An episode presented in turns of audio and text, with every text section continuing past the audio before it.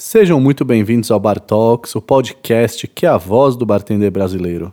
Eu sou o Marco Della Roche e na próxima hora vamos descobrir as bebidas mais incríveis desse país. O Bar Talks, uma realização do portal Mixology News, é o primeiro podcast brasileiro pensado exclusivamente para todos os amantes de bar, coquetelaria e boas bebidas. Mais do que isso, é a história do bartender sendo contada pelo próprio bartender, sem filtro e sem censura. Cada episódio do Bar Talks trará sempre um convidado para uma entrevista especial, além de todas as novidades que estão rolando no mundo da coquetelaria e que você não pode perder.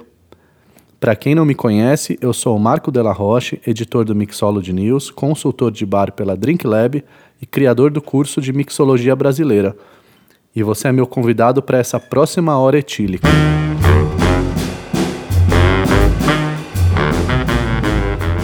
Hoje o nosso convidado é uma figura mais do que controversa. Aquela figura que consegue confundir os nossos mais profundos sentimentos, declamando suas poesias subversivas enquanto veste um pijama de unicórnio azul. Onde, acreditem, o menos chocante é o próprio unicórnio. O chefe de bar do Cozinha 212 em Pinheiros, São Paulo, ex-campeão do World Class de 2017, ele, Ogro sim, com O maiúsculo, Diogro Sevilho. Palmas para o Diogo, por favor. Uou! Seja muito bem-vindo. Você tá bom? Tô bom, cara. Bom demais? Bom demais. É um prazer Você falar que você é ex-campeão do World Class de 2017 dá a impressão que eu perdi o título, né? É, porque alguém ganhou de 2018, Mas né? eu sou campeão de 2017 ainda. Então, eu, é, veja bem. Te- temos uma verdade aqui, né? Temos uma verdade, temos uma verdade. Então, parabéns, porque você é o campeão de 2017. Não é o de 2018, nem o de nem o 2019. 2019. Mas agora eu queria pedir para você um instante da sua atenção para que a gente possa receber as bênçãos através da oração do bartender.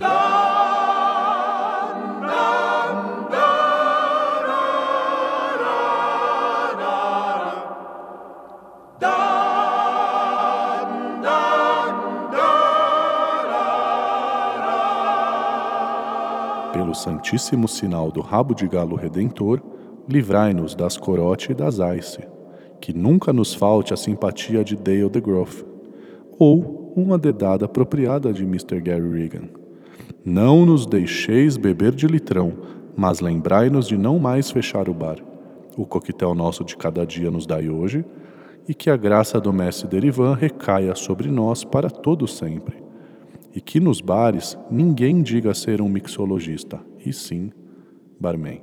Amém. Amém, amém, amém. Vamos começar E então. eu diria ainda que uma dieta equilibrada é um copo em cada mão, né? É isso, eu vou refletir sobre esse assunto porque é, bem-vindo ao Bartox, meu amigo. Muito obrigado. Seja pelo muito bem-vindo. É uma honra recebê-lo aqui. A gente tem esperado você há muito tempo, desde que esse programa inaugurou, Sei. Semana passada. sei, sei. tá?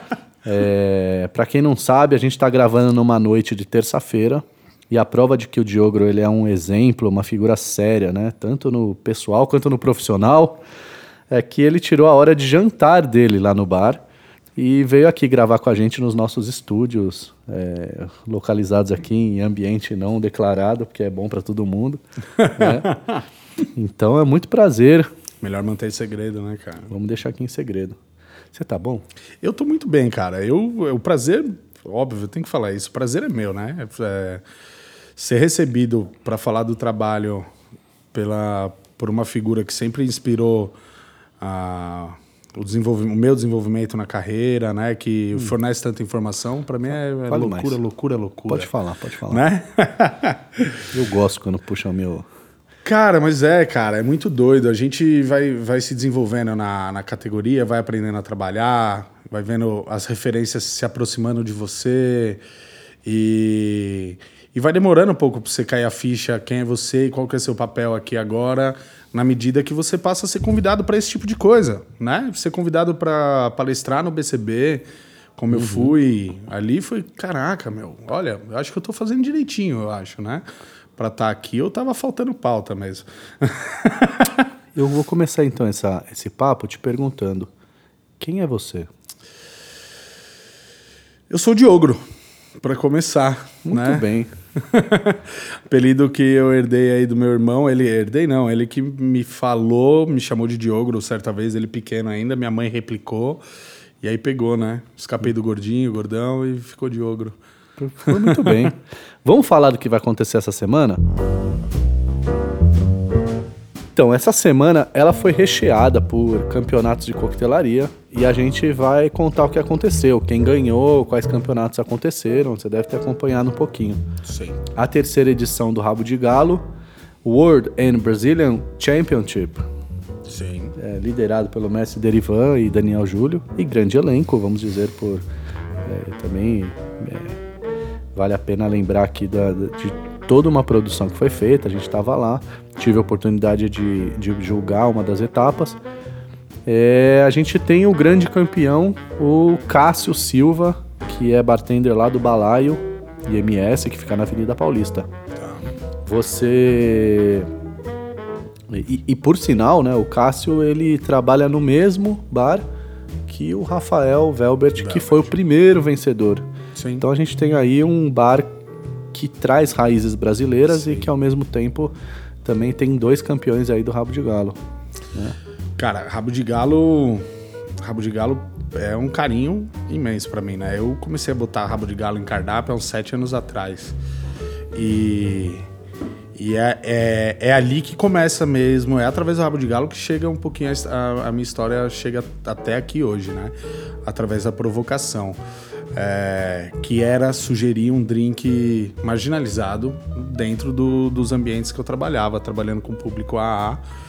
É, e ver isso se desenvolvendo, né? O próprio Derivan levantando essa bandeira, trazendo as pessoas para essa correria é muito legal.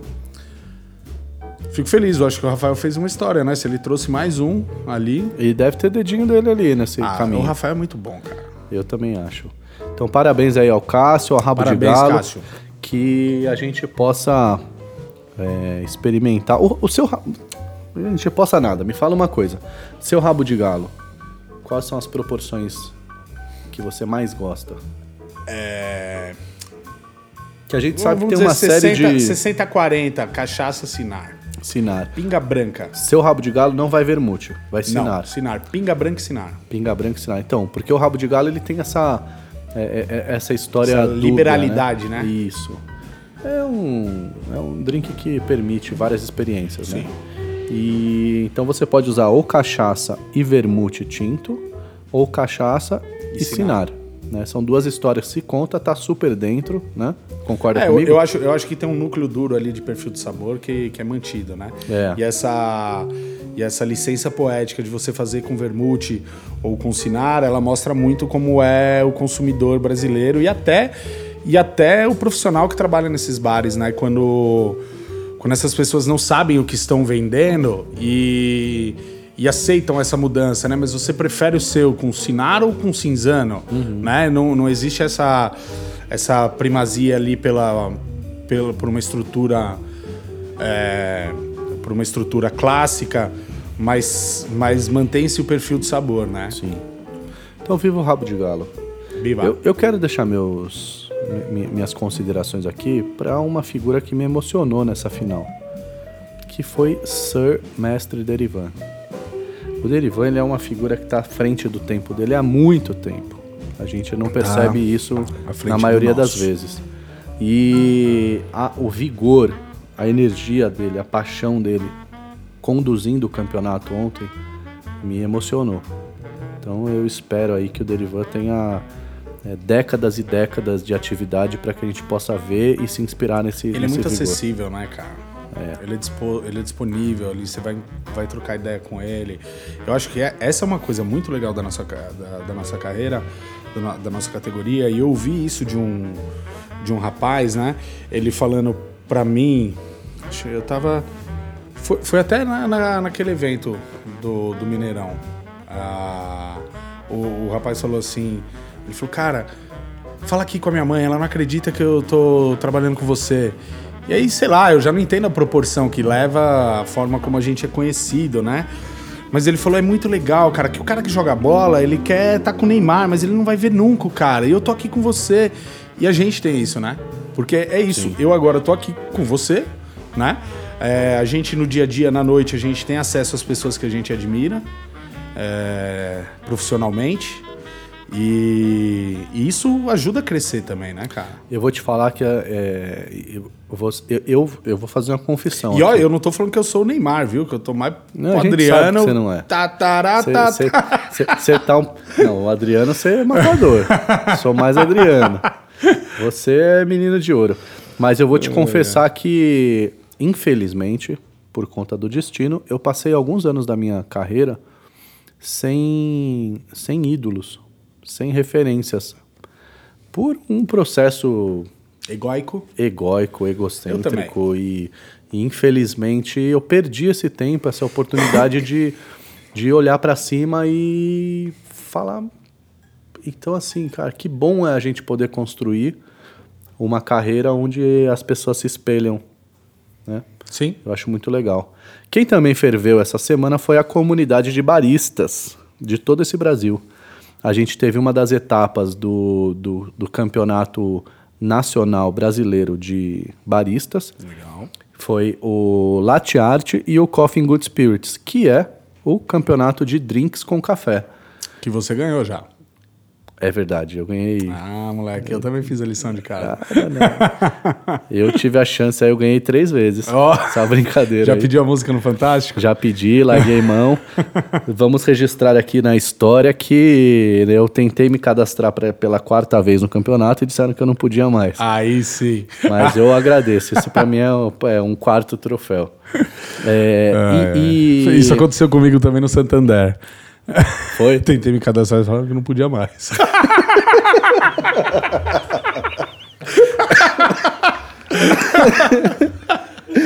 e aí, quem ganhou? quem ganhou uh, essa etapa, a nacional, e vai disputar o Mundial é, ano que vem, é o Emerson Nascimento, do Rio de Janeiro, ah. da, do Coffee Five Cafeteria. Então, se você que está nos assistindo mora no Rio de Janeiro, é, você pode visitar a Coffee Five e tomar um drink Parabéns, lá com Emerson. Emerson. Muito bom. Cara, pra... eu ah, o segundo lugar que eu trabalhei, terceiro, o segundo lugar que eu trabalhei, sendo um restaurante, foi um café. Chamava Pelé Café Arena. Café, não, Pelé Café Arena. Eu lembro, me tá eu, eu tive a chance, a oportunidade de servir o Pelé, apesar de eu não simpatizar com a figura dele. Mas. E tive a oportunidade de deixar cair uma tampinha próximo a ele e passar a tampinha entre as pernas do Pelé, cara. cara. Eu dei uma sainha no Pelé, eu posso falar. Isso, isso é uma história. e o Pelé olhou e falou: tirem esse rapaz da minha frente, por favor. eu não trabalho mais lá. Foi, esse, foi seu último dia talvez, de trabalho, né? Talvez tenha sido o último dia. Para terminar, aconteceu Entendo. também é, o Behind the Barrel, Behind campeonato da White Turkey. Ontem. Você estava lá? Tava lá. Que premiou dois bartenders. Sim. Então, a Bianca Lima, do Cauli, do Cauli. de São Paulo, e, o Cauli Bar, e o Daniel, Daniel. Estevam, de, do Garoa Bar, Garoa lá do Rio de Janeiro. É o Garoa Novo, né? Eles têm duas casas agora. Já tem duas? Engano. Se, é, se não me engano é isso. Ele tá no. no acho que no, no, novo, ele tava falando da, da, estrutura, tá bem empolgado também. Legal, que bom. O Garou é um bar super legal que fica no Rio de Janeiro.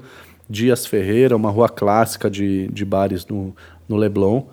E os dois eles vão visitar a destilaria da marca em Kentucky. Sim. Né? Então, e aí, para vocês que querem saber quais são as. Vocês que estão aqui nos ouvindo, né? Querem saber quais são as receitas dos vencedores, vocês podem acessar no Mixology News. A gente já preparou lá três é, posts para vocês aprenderem a preparar, poder fazer em casa. Uma receita aí com café, uma receita com uísque e uma receita com cachaça. Certo? Certo. E aí, continuando o nosso giro, a gente tem aí, a partir do dia 27 de agosto, às 22h30, você sabe o que vai acontecer? Não. Não sabe? 27 de agosto, 22h30. Não. Leandro Hassum, sabe quem é esse rapaz? Ah, verdade, a Stephanie. Deixa eu contar a notícia. Não, deixa eu aqui. falar. Ela vai participar de um programa na TNT. Ah, eu tava conversando com ela ontem, eu tô muito feliz com isso, cara. Isso é muito legal. Eu brinquei com ela até que ela vai fazer o papel do Alex, né? Do Alex no Jô. Do Jô, sim, né? Sim, Jô. Sim, sim, seu Jô, sim, seu Jô. sim, sim, Jô. E muito legal. Então, assim, pra- se vocês quiserem acompanhar, eu, eu não, não me lembro de. Tirando figurações de novelas da Globo, que eu lembro de alguns bartenders que a gente conhece que participaram, eu não lembro de um espaço desse tamanho para Sim. bartender. Então, olha só, Só onde é que a gente está indo parar, né? Então, parabéns, Stephanie. Parabéns. Arrasa. Daqui duas semanas eu vou visitar sua conta no Instagram. Eu quero ver se você já passou 100 mil seguidores. e eu vou estar são- assistindo. Eu tenho TV em casa. Ainda Muito- vou estar assistindo. Você não devia estar trabalhando essa hora, não? 10 e meia da noite? Cara, na verdade, agora com, com os trabalhos, eu tô, tô com uma agenda bastante flexível, né? Você mentiu ali quando disse que eu tava no horário de jantar, porque tudo bem, eu tô com fome. É um bom horário para se jantar, mas hoje hoje meu trabalho ele ele tá muito mais flexível, tá um pouco mais atrás da barra mesmo. Então pronto, então você vai assistir a Stephanie sim, vai pedir Yeah, sua baby, pizza. yeah. Pra terminar o nosso giro, tem produto novo no mercado. Uau! Você já provou mel de cacau? Já? Então, tem uma marca nova de mel de cacau que chama Chacauá. Chacauá. Você já provou? Já provei, é muito bom. Muito legal. E eu provei também esse mês. E é produzida com cacaus do sul da Bahia. O mel de cacau, para quem não sabe, é uma das bebidas mais antigas do mundo. Ele é considerado mel porque ele é feito através de uma prensa. Presta atenção. Ele é feito através de uma prensagem do cacau maduro que escorre o líquido da carne suculenta do cacau. Que legal. Deu água na boca, Legal. né? Deu água na boca. E aí, para cada litro de mel de cacau, são utilizados em média 44 cacaus. 44 cacaus. Exatamente. É, a prensagem ela é feita de um jeito que não é, maltrata a semente, né? Tá. E aí eles conseguem usar também para fazer cacau. Ou seja, é um aproveitamento né, do produto. Muito legal. Então, E provavelmente é uma coisa que, que tá perdida na nossa cultura há muito tempo. Não se usa, não se fala, não se sabe. E agora surge a novidade. é muito bom que a gente faça bom uso disso. Por favor. Então é Chacauá. Né? É, vou soletrar aqui porque é um nome meio difícil. É, no Instagram você pode seguir no C-H-A-C-A-U-H-A-A, que é um nome da, de cacau aí nas É, eu línguas imaginei. antigas, imaginei. que eu não me lembro, peço desculpa a todos vocês.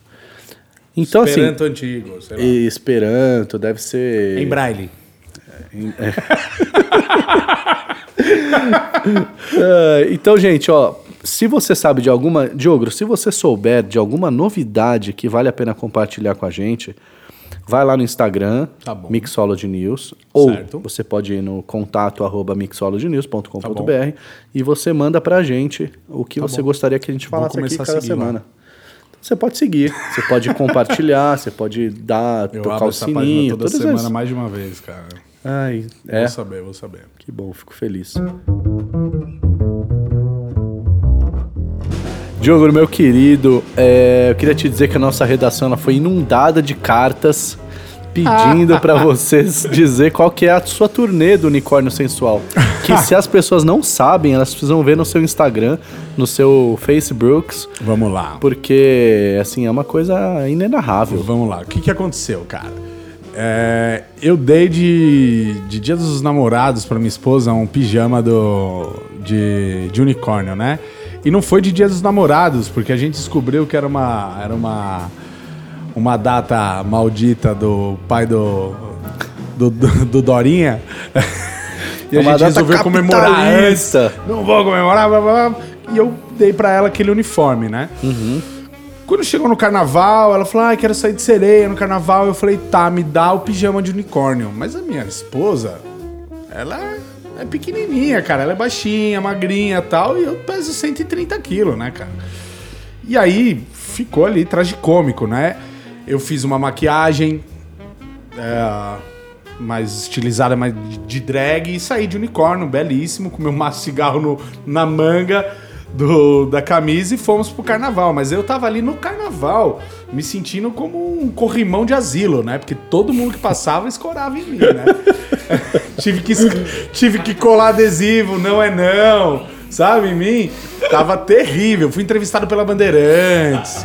Uma coisa louca. Veio uma travesti, parou assim, botou a mão no meu peito e falou assim: Eu perdi minha dignidade em você. Eu olhei pra ela e falei: A minha eu deixei na outra roupa. E eu tenho Bom, um problema com essa imagem, porque assim, eu, eu não consigo tirar o foco do umbigo, cara. É, né? Ele é um ponto focal mesmo. Aí o que, que, acontece? Eu fui fazer um guest no VU e tava uma eu chuva lembro disso, do cão, cara. cara. Tava uma chuva do cão e tava caído, sabe? Eu poxa, né? Aí liguei pra minha esposa, falei, amor, você tá em casa ainda? Ela tô. Eu falei, traz o pijama, que eu vou ensinar esses cabos a fazer guest agora. aí fui pro banheiro e voltei de unicórnio, aí o pau torou, né, mano? Aquilo foi incrível. Aquilo foi maravilhoso. Aquilo foi o Medusa e a, e a Suemi me pediram para voltar na, na semana seguinte. Voltei de unicórnio. E aí. Cachê mais alto já, né? Porque o unicórnio aí teve cachê, superado, né, é, né, cara? Aí, aí teve gente falando, e aí, vamos fazer? Eu falei, cara, não, não vou banalizar a brincadeira, Exato. né? Vamos. Terminou vamos no ali. auge. Aí o que, que aconteceu? Nosso amigo Thales teve um percalço na vida aí, foi roubado os equipamentos dele e a gente fez um, um, um evento que foi conhecido como Tales of Cocktail. Você, você transformou o unicórnio em uma causa. E aí eu falei, cara, agora o unicórnio ele tem que ressurgir aí. Eu contei a história do, no discurso ali, eu contei a história do unicórnio caído, que eu era. que, que aquele unicórnio vivia no, no mundo dos unicórnios e ele. E ele era um unicórnio caído, mas ele ressuscitava sempre por uma causa tal. E foi uma festa muito legal, né? E ótimo, né? Lógico, buchicho, dedo no cu e gritaria. então, a gente agradece vocês que não estavam ouvindo essa parte. e vamos seguir aqui. Agora você vai me contar. Ai, cara, eu não consigo me concentrar direito aqui. Isso porque eu não tô vestido de unicórnio, né? Não tá, cara. O umbigo tá coberto. Desculpa, isso aqui tá, é. tá começando a virar. Vai, vai mudar o nome pra Baitoba. O...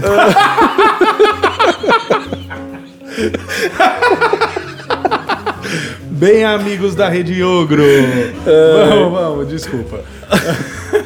Então, é um bom momento pra gente falar sobre Rasgueiragem Avec Elegância. Ah.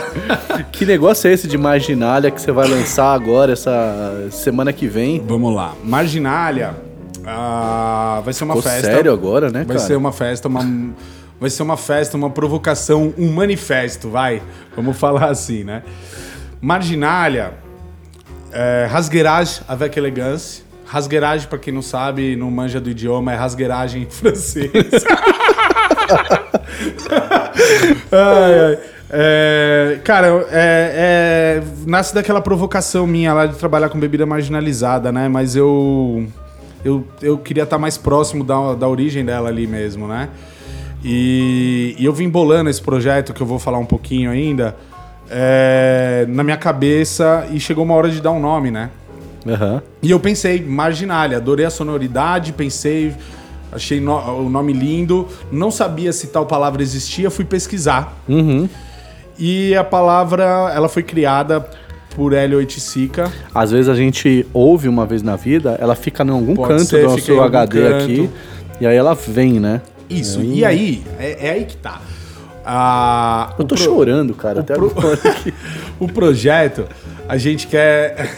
a gente quer trazer a coquetelaria para dentro do, do boteco, não, não, não com um viés é, jesuíta aí, né? Mas de levantar algumas questões pro dono do boteco. É uma, é uma exigência minha para tocar o, o, o, evento que ele seja realizado em algum boteco em que o dono trabalha no boteco, uhum. tá ali, né? Uhum. Justamente para ver se ele, se ele vê algumas coisas importantes ali para para a identidade do bar dele, né?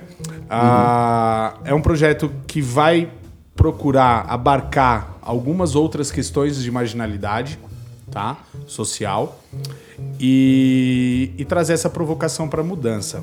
Quando eu pesquisei o nome, eu vi esse esse esse como é que chama? Esse movimento criado, esse movimento cultural criado pelo Hélio Oiticica, é, chamado Marginália, E eu fui ler, entender o que, que era, e, e a marginalha versava sobre a arte que extrapola o papel, o, o papel estético e, e se transforma numa provocação, numa mudança social ali, utilizando o próprio espectador. E aí eu falei, porra, é isso. É isso que eu tô fazendo. Então você falou, você puxa numa caixinha, eu diria mais, cara, eu psicografei esse nome, cara. Eu acho que ele cabia pertinente. Existem outros projetos por aí que também se apropriam do nome, Marginália. Ah, eu vi que tem um Slam Marginália, que é um pessoal eh, que faz reuniões eh, de, de pessoas trans para poesia, para acho que dança também, pelo que eu vi. E então eu acho que tá muito alinhado com o que a gente vai fazer. Sim. Na prática, quem estiver lá, o evento vai acontecer. É uma noite de, de coquetel para você Uma- sair para tomar tarde, um. uma tarde dominical,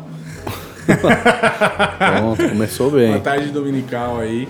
Vai acontecer das 3 da tarde, das 15 às 22, das 3 às 10. Então é bem rolê de domingo. Dá Sim. pra você ir antes do bar, antes de trabalhar, e dá pra quem trampa no almoço colar lá depois. Rolê da família brasileira. Rolê da família brasileira.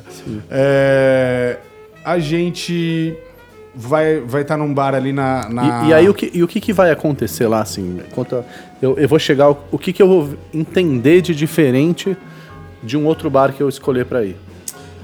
a oferta de misturas, de, de drinks, né? Utilizando os próprios recursos do, de um boteco. Tá. Né?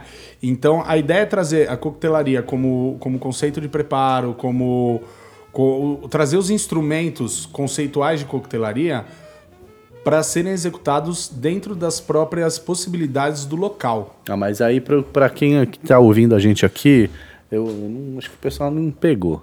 O que, que, que, que eu vou tomar? Qual é o drink mais Ah, gostoso? o que, que você vai tomar lá? Bom, eu vou. O cardápio ele vai estar. ele é enxuto, mas tá, tá bem legal. Vai ter um sour de Dreyer com fogo paulista. Vou botar uma Cunaíma. Esses dois Legal. drinks vão estar naquelas refresqueiras de padaria. Legal. Sabe? Já geladinho, pronto, sendo feito. Ah, vai ter rabo de galo que vai estar direto no filtro de barro. Vai ter. O que, que ter- muda? O que, que acontece com o rabo de galo no filtro? Tem Cara, alguma se ele mudança? passar- se ele passar algum tempo ali, ele vai ganhar a característica do barro ali, ele pega Sim. o terroso. Mas pra gente é mais, pelo, é mais pela velocidade, pela né, praticidade negócio. ali. E, ó, trazer um elemento que é Brasil, né? que é Brasil. E, ó, e óbvio, mostrar pra ele o recurso. Olha, você tem esses dois, essas duas bebidas. Se você jogar isso aqui, dentro disso aqui, botar em cima do seu balcão, o que vai acontecer? A primeira coisa que vai acontecer é os caras, seu cliente chegar e falar: o que, que é isso? E para quem é cliente e vai, e vai é, curtir a tarde dominical, vamos dizer assim, Olha, ele vai encontrar um público bastante heterogêneo, É. ele, né? ele vai encontrar um, um bar que ele pode fazer na casa dele Sim. para os amigos, né? Então, qualquer pessoa pode comprar uma refresqueira, um filtro, ou até um, um- um barril, né? Sim. E deixar a sua bebida lá e chamar os amigos, passar a tarde, ver um jogo na TV, Sim, tomar um drink, feita. sem ter que ficar a tarde inteira fazendo drink para os outros, né? Sim, Aquela coisa do sim. churrasqueiro. É, eu acho que uma das coisas que é, que é importante para fazer o coquetel andar é, é trazer um descompromisso para ele. O descompromisso ele não é na, qual- na qualidade, o descompromisso não é na não é no no seu cuidado em fazer. O descompromisso, ele é em encurtar caminhos ali, né? Eu acho que muita gente se incomoda com a burocracia que é pedir um drink. Né? Você pede, o cara anota o pedido, ele passa pro bartender, o bartender faz, muitas vezes o cara ainda tem um mise-en-scène danado ali que demora uma caralhada de tempo para servir.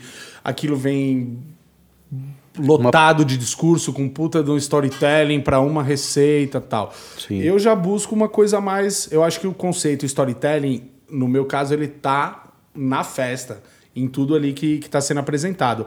Mas o compromisso de beber, ele tá muito mais mais easy ali, né? Então, Isso impacta em preço também, né? isso impacta em preço também. A gente vai vender os drinks a 12 reais, Ave tá? É...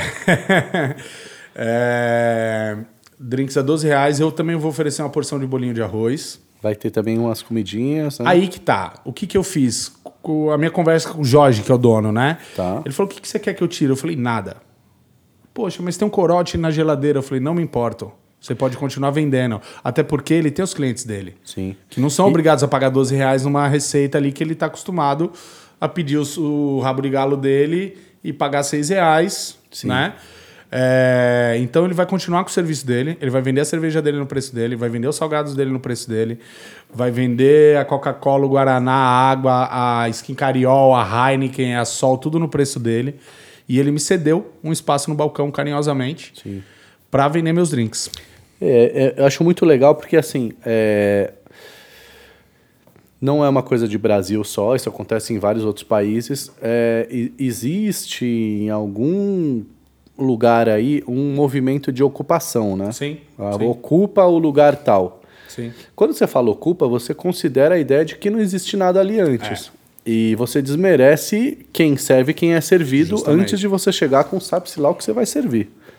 É, E, e eu esperei você falar do começo ao fim aqui para ver que realmente no teu discurso não tem isso. Você quer Não. coexistir com o bar que tá Sim. ali há quantos anos? Ali, o aquele bar há 20, 21 ou 23 anos, eu falei com o Jorge hoje, ele me contou, ele tem 40 anos de bar, de balcão. Naquele ponto especificamente, aula, 20 né? e poucos anos, uma aula. Ele foi super fofo, ele gostou do projeto desde o começo.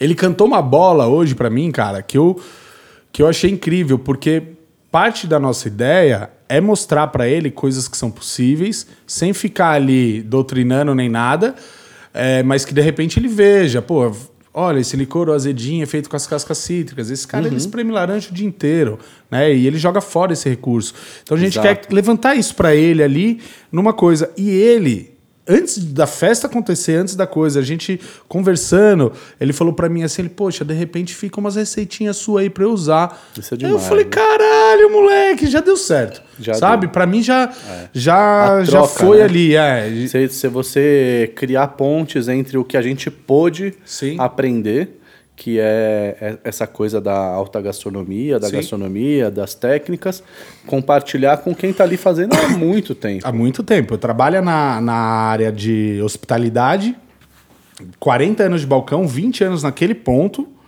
né? E eu não tô lá para ensinar ele nada, né? Chegar e falar, ah, é assim que se faz, não. Eu vou lá fazer coisas do meu jeito e quem sabe. Você sabe que eu vou estar lá, Só né? pra- ah, eu espero que todos Dia- estejam. Então, olha só, domingo agora, Domingo dia agora. 25 25 do 8. do 8 de agosto, né? Esse mês que a gente fala que não acaba nunca. Esse, é, esse vai das bom. 3 horas às Das 10 3 às horas. 10. Tempo bom para vai de metrô, volta de metrô, tranquilo. Na Cardeal Arco Verde 2320. 2320, Para bar. vocês verem o ponto, vocês vão falar, não acredito. Eu conheço lá. Bar Luar do Luar, Ca- da Luar da Cardeal. Da, da Cardeal. Luar da Cardeal. É. O nome é maravilhoso. É demais, cara. tô- eu tô Demais, feliz, é. Demais. Parabéns aí. E... Obrigado. Ah, eu queria falar Não. mais duas. Eu preciso, cara. Isso é muito importante, tá? Para esse evento. A gente, quando fala de querer aba- abarcar mais, é, mais assuntos marginais, a gente pensou que a gente devia ajudar al- alguma causa. Hoje, o que a gente entende que que está mais à margem da sociedade, que está num, num ambiente que oferece maior risco, é a população LGBTQIA+, de rua. É, E a gente, ao mesmo tempo, eu queria fazer um- a reverter uma, a- um pouco da venda para essas pessoas, para alguma instituição de acolhimento, tá? Que cuidasse dessas pessoas. E, e no meio do caminho, a minha esposa me levantou uma questão, né? Ela falou de falar minha esposa, a Nunu, né? Ah, Aquele ser Maravilhoso, é, que me emprestou pijama, que é, que, que é agraciada a semanalmente por posts insuportavelmente amorosos que vocês compartilham nas redes A sociais. gente transborda, E, e que, e que eu adoro ver. E aí, Parabéns pelo amor de a- vocês. Ela, ela me levantou essa questão. Ela falou, amor, você não bebe há praticamente um ano e meio, parou de beber por questões de saúde mesmo, no, meu caso, alcoolismo, né? Tem, tem que cuidar Uhum. disso, né? Eu precisava estabelecer uma relação saudável com o álcool, Sim. visto que é minha profissão, que eu não abro mão dela, eu precisava abrir mão de costumes. Se eu não abro mão da minha, da, da minha profissão, da minha esposa, da minha vida, eu preciso abrir mão de alguma coisa. E aí ela falou: e quando é que você vai inserir isso no seu trabalho? Eu falei, caralho, amor, pegou, hein? Pegou. É complicado e aí eu, isso. eu tive uma sacada ali que era para unir o útil ao agradável. Se a gente quer fazer essa doação, a gente vai fazer uma, a- a- uma campanha, vai lançar uma campanha, uma hashtag e ficou super bacana, que é um drink a menos, onde a gente vai usar a doação como incentivo para que as pessoas bebam menos. Tá? Então, a ideia é que você é que você troque o seu, a sua saideira pela doação. Ao invés de você tomar a saideira, Legal. a gente vai jogar na caixinha, essa saideira vai, vai voltar pro vai, vai voltar para a instituição, né? Legal. É, por mais que algumas pessoas possam, ah, me dá um drink mesmo assim, eu compro mais um e tal, a questão tá levantada, né? Levou aquilo pro campo da consciência da pessoa. E um drink faz muita diferença, cara. Faz, Faz. porque, primeiro, vai fazer para quem receber aquela grana, né? Vai fazer muita diferença. É, e vai fazer pra pessoa também. Às vezes é o drink que faz você ligar pra ex, cara. Sabe? É. É, o drink que te bota no Puta, casarão. que diferença que faz, hein? É, é, é, é o drink que te bota no casarão, é, sei lá. É, o Enfim, drink que faz você olhar torto pra pessoa na rua e arrumar uma confusão. Arrumar confusão. É. o que vai fazer você mijar nas calças no, no- na estação de metrô. A gente não quer precisa contar essas histórias, não, viu, Diogo? Ah, tá. Não? Ah. Mas eu, eu acho incrível. Achei que a gente tava cara. se abrindo. mas, mas eu acho incrível isso mesmo, porque é, principalmente leva para um campo da responsabilidade É. do consumo. É, eu acho que o consumo alcoólico, cara, tá crescendo desenfreadamente na nossa Sim. comunidade de bartenders. É, a gente acho que a gente corre o risco sim de perder uma geração altamente qualificada por conta dessas relações aí de depressão, frustração, é, Pressão. Pressão, expectativa. Sim. E aí você E olha acesso, né? pro lado, pra frente, pra trás, pra cima, pra baixo, tem o que? Álcool. Ah, álcool. E aí a gente tem que, tem que falar isso. É lógico que eu não quero, eu já tive 20 anos, 18, de- tudo isso aí, aproveitei bastante minha vida. Mas a gente tem que, aos poucos, ir falando sobre isso sim. Sim, eu acho muito Porque importante. Eu acho fiz questão que de abordar, porque a gente tem- não só tem no meu que trabalho, realmente mas aqui, porque é necessário. Olhar é, e tentar realmente olhar para o lado e cuidar de alguém que a gente vê que está passando do ponto. Sim. Dar, dar uma atenção, sabe? Sim. Não pode ser natural isso. Não, não pode naturalizar. Ah, é normal. É. Não é, cara. E, e se a gente naturalizar, acontece isso. Quantos anos? Porra, são 17 anos aí. Eu trabalho há 12 anos no bar, mas eu considero que eu tenho dependência química há 17 anos, cara. Sabe? De, de não ter, de não saber conduzir aquilo tal. Eu nunca fui de dar problema. Causar problema pros outros. Sabe? Eu, quanto mais eu bebia, menos eu falava. Às vezes o pior É. é aquele que bebe mais e fica mais legal, né? O problema é esse, cara, é que eu bebia, bebia e não tinha fundo. Não tinha fundo, não tinha fim e, e eu aguento, né? Uhum. tenho lastro. Eu tenho, tenho É. uma constituição que permite, né? Sim. Então, hoje eu, eu me considero alérgico a álcool. É. Então, vou Eu, eu vou te falar que assim, a álcool. posso, posso parecer aqui um pouquinho xiita, mas do lado que eu tô, no momento que eu tô da minha vida, é, me assusta um pouco esses movimentos que acontecem, surgem e somem de repente de shot no meio da balada, no meio do bar, no meio dos profissionais que estão batendo ponto de tra- trabalho. Sim. É, e que você, de repente, você se sente acuado, constrangido de não participar daquilo. Sim. Então, se, se você não quiser, você, o bartender que está ouvindo a gente aqui, se você não se sentir confortável para isso, se você não achar que é hora, se você não achar que você tá lá para isso, bebe. não vai, cara. Sem querer, vira as costas, vai fazer outra coisa. Também não Não é? precisa ficar peitando, quem, cada um com, os, com Cara, as suas acho assim, consciências. a galera tem sido bastante respeitosa comigo. Ninguém fica insistindo, É. não.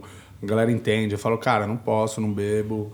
Parei. Eu não vou desrespeitar um, um rapaz de 130 quilos na minha 130 frente. quilos, ainda mais se ele tiver vestido de unicórnio, né? Não vou fazer isso jamais. Você sabe que aquela roupa, cara, tem. Por mais estranho que pareça, tem algo de muito sexy. Funcionava bem. eu posso dizer que eu já me senti atraído muitas vezes por você com aquela roupa. não, não é nada pessoal. Não.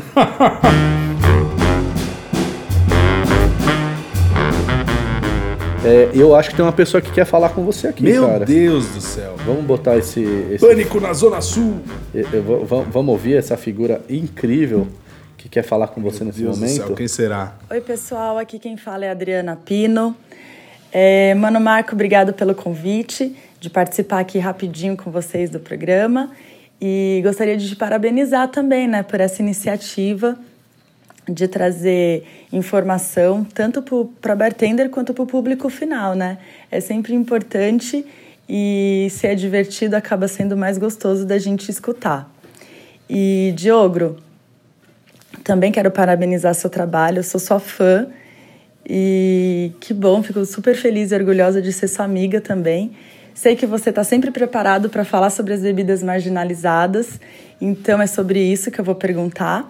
Eu queria saber quais são as maiores dif- dificuldades que você encontra eh, na indústria de ter acesso a essas bebidas, de falar sobre elas e referente ao público final, é fácil trabalhar com elas, assim, o público final aceita tranquilamente, porque você é uma referência, né? Então, quando vem de uma referência, é mais fácil da gente é, aceitar as informações, aceitar o coquetel. Queria saber de você se existe mesmo alguma, alguma, alguma rejeição do público final.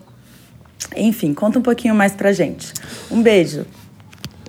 Legal. Beijo, Dri, Legal. beijo. Vocês estão, vocês estão jogando, vocês estão sendo bonzinhos comigo, né? Me deixaram jogando em casa. agora, aqui é- sou, sou- tô na área, eu tô, tô pique Romário agora, né? Vamos lá, Adriana, eu sou seu fã. Você sabe disso, você sabe o quanto eu parabenizei você pelo seu trabalho, quanto eu fiquei feliz de você é, suceder aí o, o meu campeonato, né? Olha, vamos lá. Ah, eu já fiz essa reflexão, tá? Inclusive, para tentar entender o que, que acontecia na- no mundo do- das bebidas marginalizadas, né? Quando eu comecei a, a botar isso com força mesmo, foi no 212. E ali a gente tinha, eu via alguns obstáculos ali, né? Inicialmente, quando eu mostrei a carta, o pessoal falou: não, tira esse sinar com tônica. E aí eu dei uma de louco mesmo, né? Eu peguei ah, tá, beleza, vou tirar. Apresentei a carta de novo. Eles, poxa, esse aqui. Eu falei, ah, não, é verdade.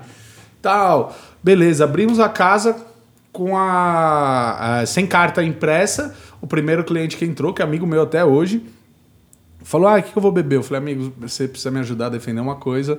Eu tenho esse drink, tal, tal, tal. Quando o Stefan desceu, o proprietário, e ele provou o drink, falou: Ah, o que, que é isso? Eu falei, assinar com tônica. Ele falou, vai ter, né? Eu falei, vai. Então vamos lá. Primeiro desafio. Você, vem, você vence com peito. Tem que ser peitudo, cara, porque você vai ter que você vai ter que defender isso e é, e é foda defender isso quando tem muita gente cheia de razão por aí, tá? Então, o que, que eu pensava ali? Proprietários. Cara, proprietário é até mais fácil você explicar pra ele, porque na hora que ele vê número, bicho, e a gente É. tá falando de margem de lucro, Tem que saber vender bem a ideia. tem que fazer vender bem. E aí o cara vai ganhar dinheiro, ele fala, pô, legal, tem margem de lucro. A indústria. A indústria tem dois momentos aí que eles podem querer interferir ali, né? É, Para a indústria, praticamente todas as marcas têm produtos que se encaixam nesse nicho. Então é uma oportunidade de, de chamar atenção para produtos deles, né? Ok. E, e lá você tem, no, no Cozinha, você tem uma relação é, Estreita com uma Diageo. multinacional, né? É, que é a Diageo. Com a, com a Diageo, ganhou o campeonato e etc. E aí vem a, a segunda coisa. Poxa, mas e para os produtos super premium, né? Como é que fica, né? Se você trabalha com meta de venda e tal. É aí que tá. Quando eu tenho um produto marginalizado na receita, quando eu tô- tenho drinks com isso, eu tenho uma margem de lucro muito boa, eu consigo baixar a minha margem de lucro nos produtos super premium. Aham. E aí você pega uma casa de 50 lugares vendendo entre duas e três garrafas de Zacapa por semana Sim. Porque é acessível. Eu não cobro 45 reais no drink Aham. com Zacapa. Cobro 36. A gente ganha pouco, mas eu ganho bastante quando eu vendo um rabo de galo de pioca com sinar. Saca? Então acaba balanceando. O nosso preço não fica proibitivo para o consumidor. Aí você me fala do consumidor. Consumidor é outro. Primeiro, você mostrar preço é, uma, é um dos caminhos ali. Mas o consumidor, ele tá afim da provocação, ele tá afim de se diferenciar do seu grupo, Sim. dentro do seu grupo. ele Ainda tá- mais quando ele confia na casa, no bartender, né? quando ele confia na casa. E eu, eu tenho um- um- um- uma postura de venda agressiva. E eu o não balcão? sou sutil, eu sou tipo um rinoceronte ogro, né? entrando de trator na sala. Que delícia. Né? E, e aí consegue. Aí o que, que eu pensava? Quem vai ser a minha barreira? A brigada. Por quê? Porque a brigada é comissionada. Como é que eu vou convencer esse cara a, a converter uma venda? Porque eu preciso deles engajados, né? E aí eu não tinha solução. Mas aí eu vi um fenômeno lindo acontecer, que foi uma brigada absolutamente engajada na venda. Demais. É, e a coisa acontecendo. E aí me levou a reflexão: o que está acontecendo? Esses caras são burro, né? Não gostam de dinheiro? Qual que é, né? Ah, o lance é o seguinte, cara. Tem uma frase muito emblemática que eu vi de um cara que fez extra com a gente, que a gente tava na Augusta e os amigos dele estavam perto, e ele pediu um sinar para fazer um sinar com tônica. E os amigos, você é louco, isso é bebida de velho, bebida de bêbado, não sei o quê. E a resposta dele foi foda, que ele virou e falou assim: Cala a boca, os boys no bar que eu trampo, toma. Aí eu falei, porra, né? O, o modelo de consumo Sim. dele valida Sim, sim. valida. Se o boy toma, que é o modelo de consumo, é onde ele se espelha o desejo dele de chegar e etc. Toma, valida. Então, para minha brigada, em primeiro lugar, eu instrumentalizei eles a, com argumentação de venda e ensinei eles a fazerem tudo, porque hoje quem trabalha com coquetelaria e gastronomia não consome. E não consome porque não se dá o direito de usar esse tipo de Sim. bebida, porque tá cheio de preconceitos ali. E aí, meu, o cara toma old fashion uma vez por ano, no Natal compra um Jack Daniels, faz dois pros camaradas e o resto é no bico, na porta de casa, Sim. né? E aí quando você mostra pra ele que é possível ele atingir perfil de sabor na receita do que ele quer beber ali com o que ele pode pagar, é, faz o cara ter acesso. E aí ele vai chegar no cliente, ele quer que esse cara beba, porque é aí que vai finalizar a validação. Sim. Né? E, e lá você tem uma vantagem que é poder. O seu bar ele tá no centro de tudo, né? Tá no centro o restaurante ele acontece em torno do bar. Sim. Em todos os lugares as pessoas estão vendo o bar acontecendo. É, o, o resta- as coisas ficam meio satélite, satélite É, ali, né? É, e a gente é um restaurante, cara. A gente é um restaurante, a gente não é um bar, mas é um bar que, que, que provavelmente faz 50% do faturamento da casa. É, Você acha que eu tô mentindo? Você, você ficou impressionado? Eu acho que essa foi uma bela de uma tossida interna. É o amendoim. e, e aí, foi aí que, a- que- foi aí que a- o trabalho com produto marginalizado ganhou outro viés pra mim. Porque antes era provocação, né? Eu gosto de subversão, quero, quero transformar as coisas e tal. Eu Aí- acho que você queria encher o saco de quem queria vender gin importado, uísque não sei o quê. Também. Você não acha que o pessoal olhou pra você e falou assim, mano, esse cara era só vender o nosso produto ali, tranquilo. Tiveram que engolir goela abaixo. Você não né? acha? Cara, eu acho, eu acho que. É? Os caras tiveram que engolir mesmo, tiveram porque... que engolir, porque eu ganhei o campeonato, né? Exato. Sou Não. campeão world class. E conseguiu, Usei- e exatamente, usei e conseguiu, alcatrão. conseguiu mesclar é, a- os produtos de altíssima qualidade com os produtos nacionais que podem ser de baixa qualidade ou de alta Ou qualidade, não, né? ou não, média qualidade, indústria tradicional ou nova indústria. Mas você conseguiu mesclar isso aí e não tem como voltar atrás, tem né? voltar não tem atrás, como ninguém cara. falar que não é uma realidade. Sim, sim. E, e isso mostra também como, como o World Class também é uma, uma plataforma séria, né, cara? Porque eles, eles abriram mão de muita coisa ali. Quando. Eles abriram mão de muita coisa quando, quando, eu, quando eu ganhei com aquele tipo de discurso, com aquele tipo de produto, né? É, mostra, mostra realmente a disponibilidade deles de se transformar e de, de optar por quem está mais preparado para ganhar aquilo, né? Eu não, Sim. eu não acredito que exista o melhor bartender. No Brasil, tal coisa não existe, mas realmente eu fui o melhor na competição. Sim. Naquela, porque na semifinal, cara, eu não mandei tão bem. Saca? É, é uma construção, né? Aquele É uma campeonato. construção. Realmente. uma É, bem legal, construção. acho uma escola. O World Class é bem legal.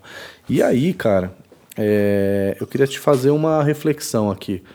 Você está no mesmo bairro carregando bandeiras muito parecidas com o que um outro bar que eu, que eu gosto muito, que é o Step, carrega, né? Sim. Você tem ambientes completamente diferentes, Diferente. cenários, custos, é, público diferente, mas os dois estão fazendo uma coquetelaria brasileira de alguma forma. Tá. É, Como que você vê que a gente vai. Como é que a gente vai conseguir desenvolver essa coisa da coquetelaria brasileira com tanta desigualdade, é, com, com tanta segregação do que é nacional?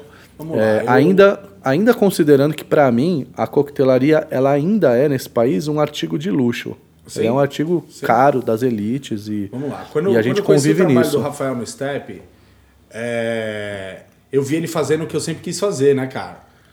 Eu vi o Rafa fazendo o que eu sempre quis fazer, porque ele, porque ele tá ali com mais acesso, ele tá com porta na rua, tal, e eu acabei encontrando no público a o lugar onde eu podia fazer isso aí, né? E tive Uhum. que empurrar essa provocação aí igual abaixo. É, mas eu vi ali e, a- e aquilo me deu muito gás, que eu falei, caralho, é possível mesmo. É possível você sobreviver, você é, prosperar, né? Trabalhando esse tipo, de, esse, esse tipo de conceito, né?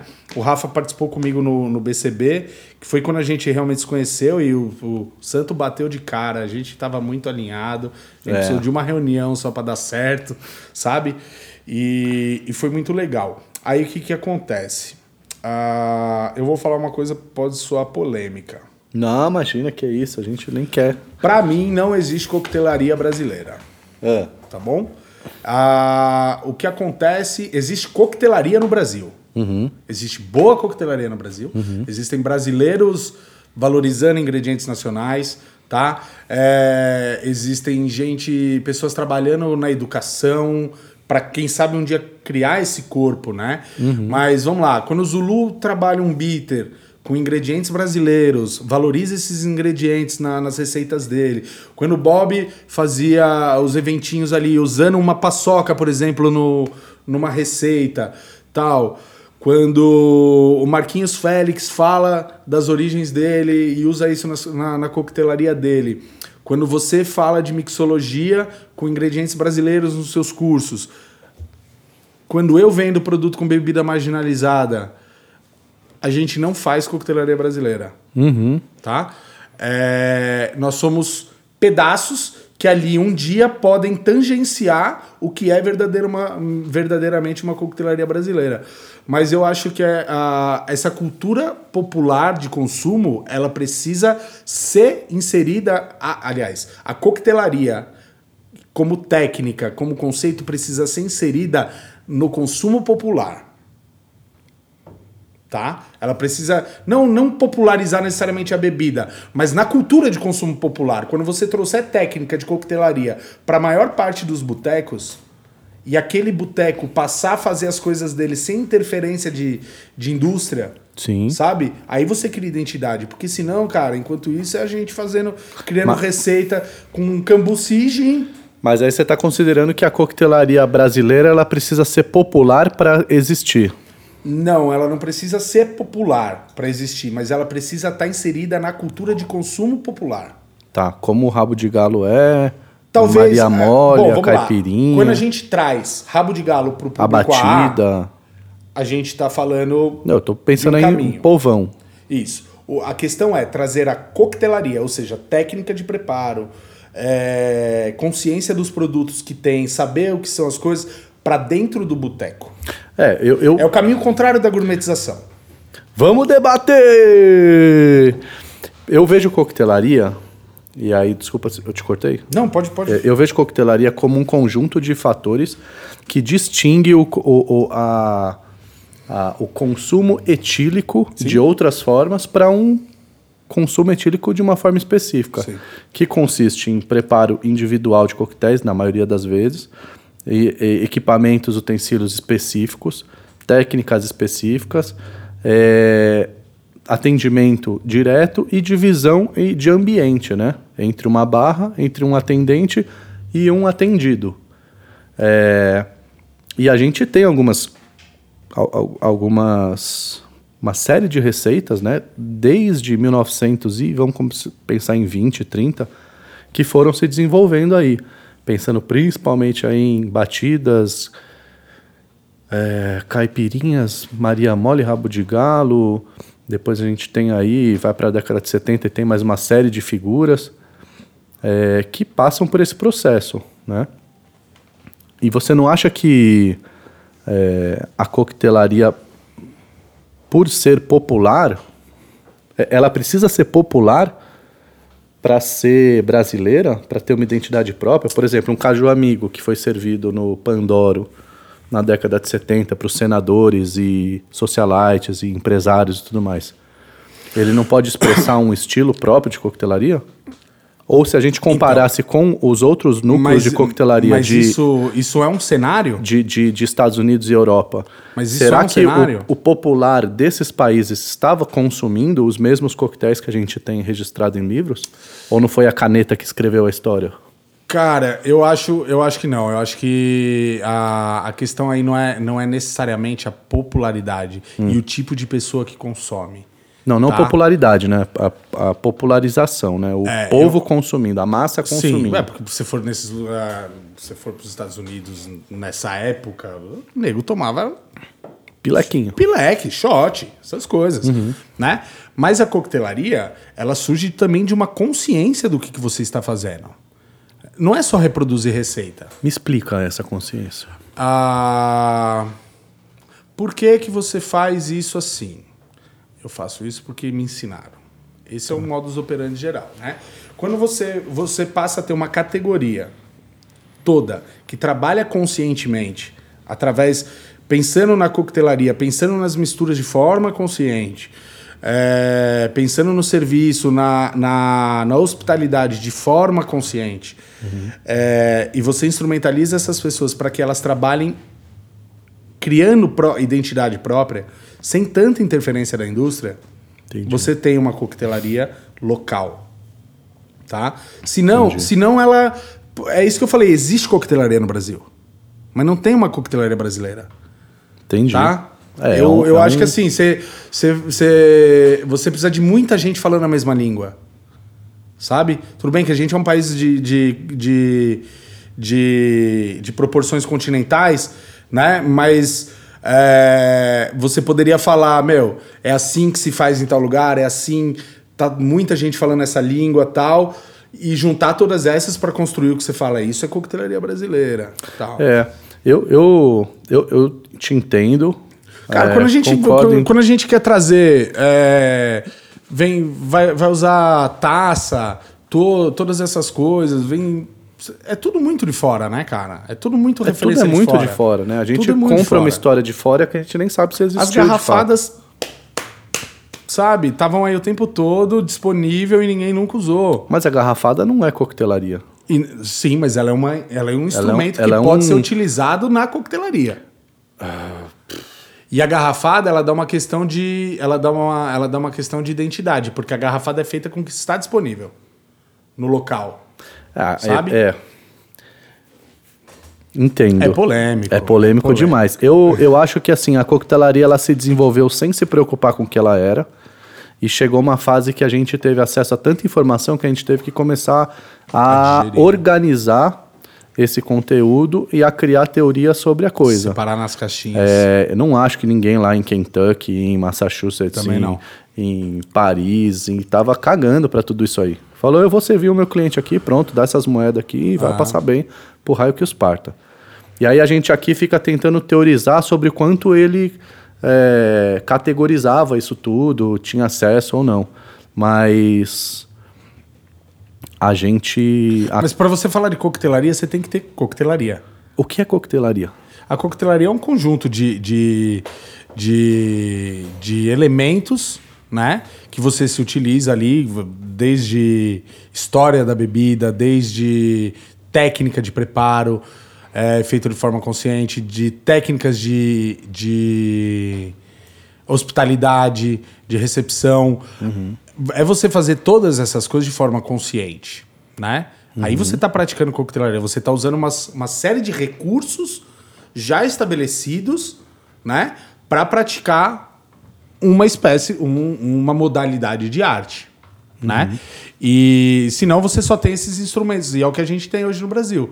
Você tem ingredientes brasileiros, você tem drinks brasileiros. É, eles estão desconexos, né? Eles estão desconexos. Eles não se Não, conversam. não existe uma, uma realidade ali, né? É, eu concordo com você nesse ponto. A gente precisa discutir esse assunto Sim. a fundo é, e, e, e para lá para frente, sei lá quando na vida, pensar em é, concretizar uma teoria sobre isso. Né? A gente tem que descobrir Brasil antes de tudo. É, a gente tem tanta coisa que a gente não sabe antes e já está. o- não- não eu e você aqui, né? Mas a gente já está colocando em caixinhas do que é ou não é desse país como um todo e que a gente ainda nem se permitiu olhar para dimensi, a dimensão que é esse país continental, Sim. que cabe uma Europa e um Caribe inteiro e a gente continua falando de pequenos bairros, né? Ah. Sim. Como se fosse o todo. Oceania, Europa e mais um continente a sua escolha. Concordo. à disposição, né? É um, ó, eu, eu quero dizer assim que é um prazer fazer esse, esse podcast porque a gente pode conversar sobre isso e refletir sobre uma série de coisas. É. Mas tem alguém que quer falar com você. Oh, aqui, meu ó. Deus, vamos lá. Se for minha avó, eu vou ter um treco. Se for meu avô, então, tô os dois mortos já.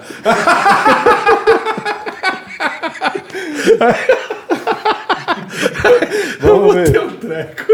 Salve, salve, Diogão, Marco, galera do Bar Talks. Aqui quem fala é Caio Bonô, bartender do Raízes Araxá em Ubatuba. Diogão, você é um cara que carrega vários, várias bandeiras no seu discurso, como, por exemplo, da marginalidade, da ancestralidade, entre várias outras aí. E você consegue, de forma natural, com que tudo isso apareça no seu trabalho, tanto em campeonatos como no Cozinha 212. Eu gostaria de saber como que você faz para vender essas suas ideias, tanto para sua equipe de bar e salão, como também para seus patrões. Diogão, um beijão para você, para Nunu. Parabéns, Marco, por esse trabalho lindo. Tô esperando vocês aqui em Ubatuba para comer um peixinho assado e uma farofinha de banana. Valeu, galera. Esse peixinho, esse peixinho assado e essa farofinha de banana são, são sensacionais, né? Caião, prazer falar com você. O Caio é cria do, do Perdigão também, né? O Perdigão Sim. foi é meu papo de coquetelaria aí, né? É, E o Perdigão falava assim, né? Ele fala tudo assim, né, meu cara? irmão. Meu irmão, não sei por que tu tá aqui, o que, que tu quer fazer da tua vida, mas entrou no meu bar, meu irmão. Tem que respeitar o que eu faço. É, é, o impressionante como os bartenders de, de Vitória, Espírito Santo, Sim. eles, é, Tem o eles Perdigão é figura, né, respeitam, né? a- é, principalmente esse caráter da do respeito à Sim. profissão que o, que o Perdigão tem. O Perdigão, ele. É, essa brincadeira, isso que eu falei imitando a voz dele, ele me falou no meu primeiro dia lá, cara. E eu juro pra você, como eu gosto de lidar na minha vida com verdades, eu juro que eu pedi cinco minutos antes de entrar no bar. Porque a hora que eu ouvi ele falando aquilo, eu falei, cara, porra, será que eu. Será que eu banco isso? Porque esse cara respeita o que ele faz. Então eu não vou entrar aí pra. tal, né? E aí eu tomei uma decisão, né? É, e ele me ensinou isso. Primeiro, respeitar o trabalho, respeitar a profissão, respeitar, saber que ali existia muito valor, né, cara, é, nesse tipo de trabalho. Bom, Caio, acho que a pergunta tá um pouco parecida com a Adriana, mas isso é culpa da, da produção aqui, né? É, eu, eu- a gente vai rever isso aí. Nossa equipe de estagiários vai, vai É, Mas eu acho que você levantou uma questão. Você falou que eu faço isso de forma muito natural. Não, cara, não é, mano. Eu empurro no peito mesmo, cara. Eu chuto a porta e vou empurrando. Não é natural. Talvez seja natural meu fazer isso, né? Mas não é uma coisa que, que se engula fácil, não. Eu acho que a instrumentalização da equipe é muito importante para isso. Como eu disse ali atrás, cara, pro patrão você mostra número, né, cara? Mostrou o negócio, falou aqui, ó, aqui dá grana e etc, que isso aqui é baixo custo. É, ah, mas não vai ofender a marca que tá. Não, não, porque assim a gente consegue vender a outra, mais barato, vai rolar tal. É, mas é isso, precisa de muita coragem, cara. Precisa de muita coragem e, e, e botar a mão na consciência para saber o que você tá falando também, tá? É, se não, falar papagaio, até papagaio fala, né, cara? E, e tem muita gente falando besteira sobre as coisas que tá fazendo. Você vê Pô, você, você que já jogou campeonato, você, você chega lá, tá falando sobre sustentabilidade e o cara traz não sei o que da Amazônia. Você fala, irmão, É. calma. Você sabe? Tipo, então você, você tem uma precisa tá profundidade. embasado ali pra É. falar, né? E eu procuro ter essa bagagem aí, né, cara? Pra conseguir defender isso. Porque aí é, eu acho que assim, ó, tanto entrevista de emprego quanto o cliente sentou no, no meu balcão, cara, deixou eu falar, perdeu. É Então isso é mesmo. isso, cara. Vai Cara, entrar o eu- rinoceronte de trator. Eu tava pensando aqui que a gente tem hoje, é, a- eu acho que a melhor geração é, em- no que diz respeito à qualidade técnica e ao mesmo tempo é a geração mais velha de bartenders em atividade que a gente tem aí. Então na- você tá com 35, eu tô com. Eu, eu não sou bartender também, né? Então não vale isso aqui. Mas se a gente for pegar, a média é de 30 a 40 anos dos melhores bartenders que a gente tem notícia aí, considerando prêmios que se sai é, e tudo, tudo que a gente pode computar. Maturidade pra manter isso depois, né, cara? Também, mas porque passaram por outras provas. E aí a gente que já chegou aí na categoria subóbito da, da competição, o que, que você acha disso aí? Você olhar pro bar e você vê que assim, é, eu, eu com os meus... Tem gente que não acredita que eu trabalhei em bar. Eu trabalhei em alguns bares dessa vida. Quando eu tinha ali meus O 20... tom vermelho da pele dá pra saber, cara. quando eu tinha meus, meus 20 e tantos anos, é, eu olhava pro, pro cargo mais alto do bar, que era o chefe de bar, e eu falava assim: daqui seis meses eu vou estar lá. Que é uma idiotice gigantesca, porque Imensa, daqui seis meses eu não era ninguém. Ninguém. E hoje você olha que assim, não tá fácil chegar nesse, nesse cargo de, ser- de, de chefe de bar com seis meses de carreira. Então vamos lá. A pessoa precisa criar um plano de carreira e, e se colocar à prova, porque a, né, Cê- essa cê sabe o que geração acontece? que, não saiu do bar, amadureceu, criou cargos de confiança, criou histórico, tá começando a fazer uma peneira um pouquinho melhor. O que, que você acha disso? Eu acho que assim, cara, a, a gente é de uma geração que, cara, ninguém aqui queria ser bartender. Fala sério. Você tá ligado? Você pensou que você seria qualquer outra coisa da vida. Acontece que a gente, de uma forma ou de outra, chegou uma hora que você recebe um chamado da profissão mesmo. Cara, vai ter que engajar, você vai ter que ficar aqui. É isso mesmo que você vai fazer. Chama tá? caixinha chamada. É, e tem, tem gente. a- hoje, hoje a gente chega com galera aí, hoje a gente treina pessoal, é, a gente vê a galera participando das- dos eventos e tal, e é uma galera que quer ser bartender. E aí a gente tem um buraco imenso entre você quer ser por quê? Eu sou porque As por acaso da vida, é, por acaso da vida, chegou uma hora que eu realmente me encantei. Então a motivação dessas pessoas é um pouco diferente. Eu vi um rapaz, um rapaz perguntou pra mim num evento, ele falou: "Pô, sou teu fã, admiro pra caramba seu trabalho". E eu falei: "Peraí, o que que você sabe do meu trabalho?". Eu não, eu não quis ser questionador, eu não fui Sim. grosseiro com ele, mas eu queria, eu queria mesmo saber, porque eu queria saber o que que eu tava comunicando a respeito do meu trabalho, pra ele saber. O cara não sabia responder, ele tava afim do quê? Ele, ele é fã do quê? Do que eu conquistei com o meu trabalho, que eu ganhei um Ele é- campeonato. ele é fã da imagem que você passa nas redes sociais vitória sobre o que é o seu trabalho. etc. Então, por exemplo, esse tipo de espaço como, como aqui e todas as matérias que tiveram meu respeito no, no Mixology News, cara, foram sempre tratadas com muito respeito e ali fala exatamente sobre o meu trabalho. Saca? Ali não tá falando sobre o que eu conquistei, sobre o que eu, o que eu o- os caminhos, etc. Fala do meu trabalho, né? Quando você fala na, matéria que a Ellen escreveu sobre o Azedim, porra, cara, eu fiquei emocionado pra caralho com aquilo. Porque ele tá falando exatamente do trabalho, tá dando valor pro trabalho que eu tenho, pro trabalho da minha equipe e etc. E aí você contextualiza sobre o que, que é o Diogo, quem é o Diogo, né? Então, a gente tem essa, essa separação inicial. A gente não tá aqui porque quis. Hoje a gente quer, Sim. né? A gente abraçou isso. Mas essa galera vem chegando. Aí eles chegam num momento em que vocês já deitaram muito mato no peito aí, saca? Então tem um caminho mais fácil para ser seguido e a gente espera que eles surpreendam e que eles passem a gente Aham. de quilo, porque se eu peguei isso e transformei nisso, você pegando isso, por favor, né? E vão, né? E vão, Você e vão. que vão, né? E vão. E, e eu posso fazer um parênteses? Se a gente, eu, eu, eu faço um, é uma profecia. Vixe. Trilha para a profecia. Se a gente não, e eu estou falando aqui como um, um, um alerta mesmo, se a gente não deixar claro para essa nova geração quem está aqui, quem veio antes da gente e quem já nem está mais aqui, eles vão sofrer do mal que a minha geração sofreu e eu sofri junto, que era achar que a gente veio reinventar a roda. É, porque eu passei quanto tempo passei isso? Eu, eu fui, virei chefe de bar com seis meses de bar. Não porque eu tinha potencial, não, mas porque eu era pessoa habituada à rotina do bar. Uhum. Né? E isso me fez virar um bom chefe? Não, eu fui um merda de um chefe durante um bom tempo. Não sabia tratar as pessoas, replicava, replicava comportamentos de chefes que eu via, saca? Então você uhum. demora ali para ir se transmutando sua energia, entendendo, né, cara? Hoje, hoje eu sou uma pessoa relativamente fácil de se trabalhar com, sabe? Eu a, a gente no 212 a gente trabalha numa linha de pensamento que é eu não quero estar tá certo, eu quero que dê certo. E isso Repita. eu fui, eu não quero estar tá certo, eu quero que dê certo. Então isso lá atrás foi foda é, sintetizar isso e descobrir isso, né, cara? Eu tive discussão com um garçom de, pô, meu irmão, não bota isso aqui, já falei pra você não pôr isso aqui. E o cara põe. Ô, pô, já falei pra você não botar isso aqui, e o cara põe. Chegou um dia que eu queria matar o cara, e aí eu repeti a pergunta tantas vezes que uma hora eu repeti ela para mim mesmo. A pergunta era: por que, que esse filho da puta põe essa porra aqui? Chegou uma hora que eu fiz ela para mim mesmo e foi tipo: por que, que ele põe aqui, cara?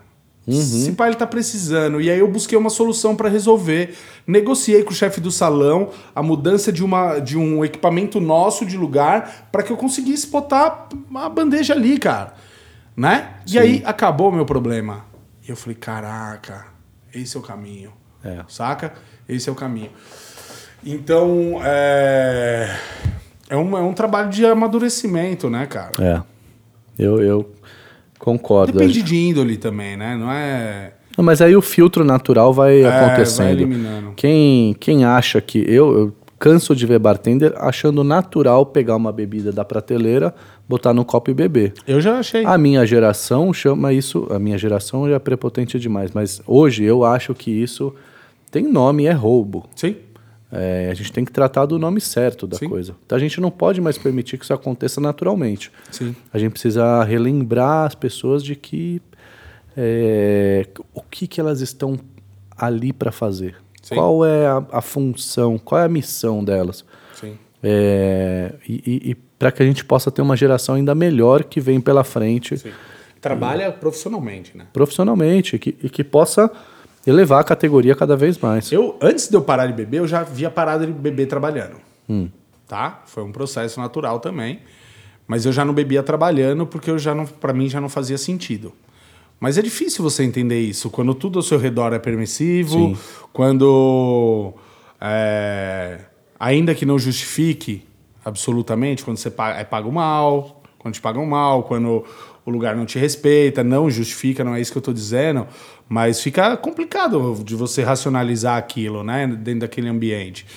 Mas é extremamente necessário, né, cara? Uhum. Né? Eu acho que tem lugares que, que existe a permissão do consumo, que entende-se que, que o bartender tomar alguma coisa junto com o cliente tem regras criadas e né? que eu acho que são válidas são quando, válidas quando saudáveis para a relação. Eu não vejo um grande problema em você teve um, um, shift pesado ali, um turno pesadão e você catar, galera, aqui ó, um shotzinho para baixar, porque senão você tá naquela drena, uou, uou, uou, não sei o quê. Aí quando abaixa, quando abaixa a situação ali, quando abaixa a adrenalina, né? Acabou aquela pauleira, primeiro cliente que cola no balcão, você fala, o que, que, é? Porque você tá é. rasgando ali, né? Você é, tá. É. Então. Mas é isso, você não pode naturalizar a embriaguez. Sim. Você não pode naturalizar o roubo, né? É. A gente trabalhava no lugar e os caras vieram cobrar, eram sete bartenders, né? E, e os caras vieram cobrar oito caixas de Red Bull da equipe. Uhum. Né? E aí a galera indignada, como assim? Vocês estão falando que a gente roubou, que não sei o quê. Eu pedi licença pro gerente, eu falei, deixa eu conversar com eles. aí ele deixou, né? Aí eu falei, gente, pelo amor de Deus, vamos Fa- Faz as contas, cara. Nós somos em sete, oito pessoas. São, trabalhamos sete dias por semana, seis dias por semana. Um Red Bull por dia cada um aqui, cara. É oito caixas. Falei, então vamos ficar quieto, deixar eles cobrarem isso aí, antes que eles venham cobrar o Jack Daniels. O Jagermeister, que vocês estão tomando direto na mangueira. Sabe? Sim. É, é, é foda, cara. É foda. É, eu concordo. A gente. Eu, eu acho que. A gente está aprendendo como se profissionalizar sem perder o glamour da profissão. Sim. Né? É necessário se profissionalizar, é necessário pensar como um empresário. vai que elegância. Vamos fazer então agora uma- um bate-bola rapidinho. Bora, Perguntas rápidas para respostas mais ainda. Você que não bebe mais, qual é o drink favorito que você tem muita saudade? Cara, posso te falar? Eu não, não chega a dar saudade. Eu gosto, gosto muito de rabo de galo, gosto mesmo, né? É, e uma coisa que não chega a me dar saudade porque eu posso beber é michelada. E a michelada, apesar de não ser o perfil favorito de drink Cervejinha meu, sem era o único que eu fazia e me dava água na boca. De toda vez que eu fazia, eu falava, caralho, eu queria fazer um, eu queria uma dessa. É verdade. Sabe? E eu, eu posso consumir ela sem álcool, né? É verdade. Sem problema. Cervejinha sem álcool é a solução pra michelada. É lindo. Muito bem. Bater o dedinho do pé na porta ou morder a língua? Depende da língua de quem, né?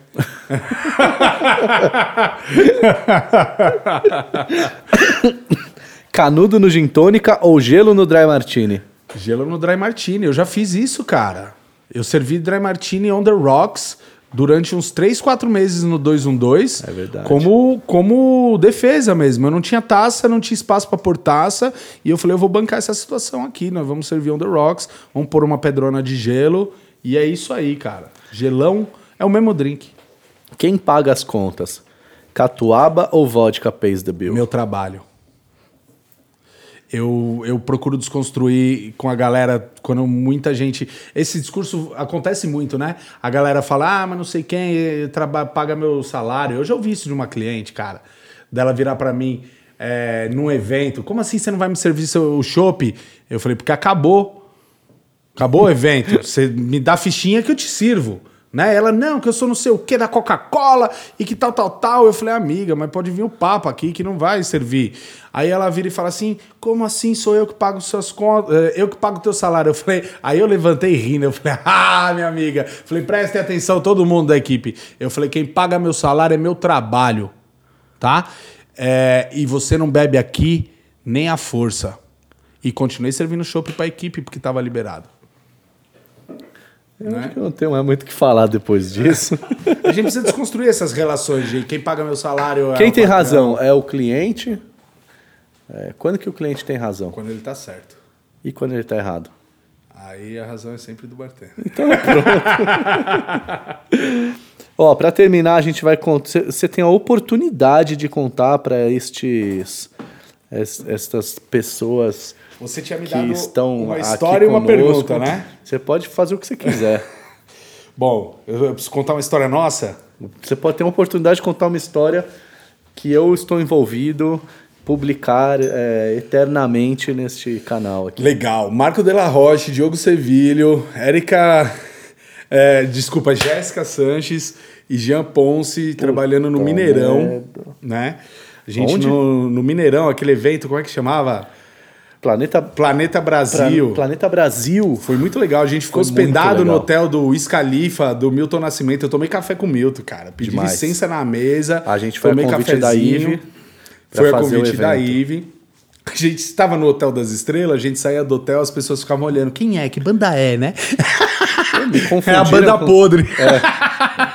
Aí, cara, acabou o evento, tinha sido muito divertido. A gente tinha, umas tocado a zorra no lugar, né, cara? Eu não lembro de outro dia que eu, fi- eu, eu fiquei sem camisa num bar. Foi a primeira vez que você ficou sem camisa no bar, né? A Jéssica também. A Jéssica pulou do, do balcão no meu colo. Ela tava de top, ela só tirou a camisa. É. E aventalzão, né? E aventalzão. Eu posso fazer um parênteses nessa sua história para contar uma mini história? Mini história dentro disso, Foi uma das últimas vezes que eu quase foi preso. Não, não, essa aí você vai contar. Que eu já, já entendi onde você vai chegar. Foi, foi uma das únicas vezes que eu me diverti a rodo. Dancei, pulei, tirei camisa. Você tirou camisa, Jéssica tirou camisa, Jean não tirou camisa. É, deu pra trás, deu pra trás. A gente, trás. infeliz... Eu acho que ele tem um golfinho tatuado nas costas. e aí. Jean, desculpa, me perdoa. A gente infernizou aquele bar, a gente botou terror naquele bar. E quando a gente saiu do bar, a gente é, é, saiu do bar, eu olhei para cada um de vocês e vocês estavam absolutamente sóbrios, Sóbrios. tranquilos, e a gente foi tomar um- uma cervejinha e co- foi, to- tomar foi tomar uma cervejinha e comer um negócio. E, e ali eu senti que assim, cara, eu tô no meio de profissionais. É, foi legal. Porque a gente não precisa se alterar, abrir mão da nossa saúde para fazer o que tem que fazer como entretenimento. Sim. Então esse é o mini parênteses que a gente que eu tinha para colocar. Então vamos lá. Aí na saída, beleza. Ele, ele, ele falou bonito, falou que a gente não tava alterado e realmente ninguém Não tava. tava, bêbado, não. Mas é, aí na saída, cara, a gente passando por dentro do estádio É. pra acessar onde tava o motorista esperando a gente. E o Jean, com olhos de águia, bateu o olho e viu o camarote do estádio aberto. Aberto, a porta estava aberta. Porta aberta. A gente A gente não fez nada, a gente Não só andou. nada. Meu corpo, minhas regras. É. Aí, o Jean, poxa, vamos ver o camarote, né? Vamos ver o campo do camarote. Como é que e ele a gente falou? ali olhando, a gente olhando ali, e aí eu vi que a porta do camarote pro, Também estava aberta. pra arquibancada estava aberta. Eu falei, ei, vamos fazer um vídeo aqui. Aí sentamos na arquibancada, enquanto a gente se divertia No ali, Mineirão. eu vi que a porta da escada que levava ao gramado Estava estava aberta. aberta. E aí eu desci sozinho, eles ficaram em cima, né? E eu desci, cheguei no alambrado e o alambrado Tava estava aberto. aberto. Aí eu falei, caralho, irmão, estádio vazio. Lindo. Vazio, ninguém lá, cara. Eu fui lá pro meio do estádio e deitei. E rezando pra eles virem me tirar de lá. Quando eu olho, eles estão descendo. Cara, a gente deitou no meio do gramado, cabeça com cabeça, os quatro, assim, sabe? Foi sul, bonito. leste, oeste, deitado, refletindo, assim, um- vai, um minuto de silêncio. Aquele silêncio, de repente, começa. Não, não, não, não, não, não. Eu tenho um parênteses aí. A- é, eu acho que foi a dona Jéssica Sanches que falou a seguinte frase: só falta a polícia vir e pegar a gente. É verdade. E três segundos depois, continue. Três segundos depois, a gente. Minuto de silêncio, vai, vamos refletir. Porra, uma puta energia, né, cara? Sim, Você tá deitado demais, no centro de um demais. estádio vazio Em estágio daqueles de Copa. de Copa do Mundo, pô. No dia seguinte ia ter Cruzeiro e Atlético, Cruzeiro e Atlético. às 11 da manhã, eu Exatamente. lembro. A gente teve que ouvir isso no esporro. Aí começa.